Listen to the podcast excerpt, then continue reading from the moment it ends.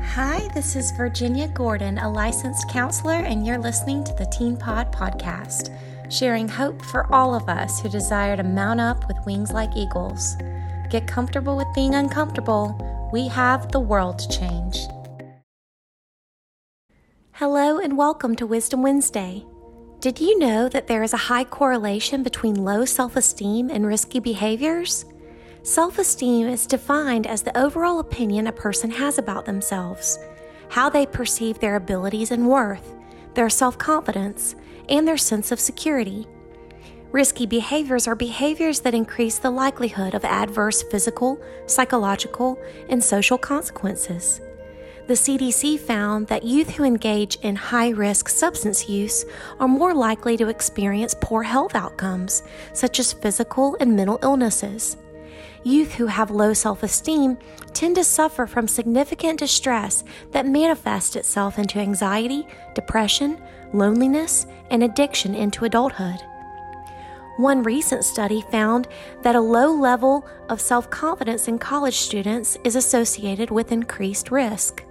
Another study found that teens with higher parental responsiveness, in addition to better school performance or involvement in team sports, were less likely to report low self esteem.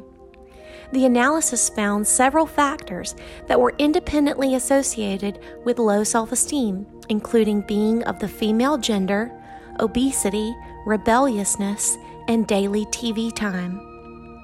Everett Kaufman, a licensed mental health counselor who specializes in trauma and addiction, recently commented within September's issue of Counseling Today that many adolescents he treats have, quote, little traumas. Kaufman explains that these traumas are distressing events that are not inherently life threatening, but are relational injuries that have occurred over time. Kaufman notes a common example of a teen coming from a two parent home where both parents' career takes priority over their child.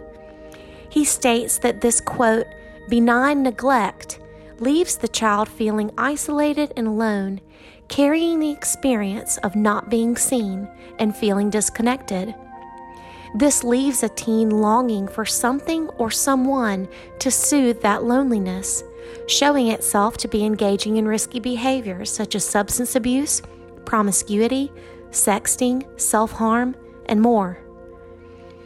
Even though teens are more likely to engage in risky behavior when having low self esteem, this creates further strain in their lives, developing a negative cycle where they feel bad about their choices and often internalize that they are a failure. Even though teens are more likely to engage in risky behaviors when having low self esteem, this creates further strain in their lives, developing a negative cycle where they feel bad about their choices and often internalize that they are a failure. Teens with low self esteem have a more difficult time saying no to peer pressure, even if it conflicts with their values and beliefs. What is a parenting style that supports your teen's self esteem? Seek to show your love persistently, praise them when they succeed, support them emotionally, and give them chances to develop responsibility. Be sure to show curiosity in the things that matter to them, not limited to academics and sports. With a foundation built on trust, provide guidance for your teen Encourage them that difficult times can produce resilience, where they draw meaning from their pain as they move forward with their lives. Level with them that we all must weigh the costs and benefits of our decisions. If you succeed in connecting with your teen with heart, they will hear your advice to think before they act more clearly. I hope this insight is useful to you.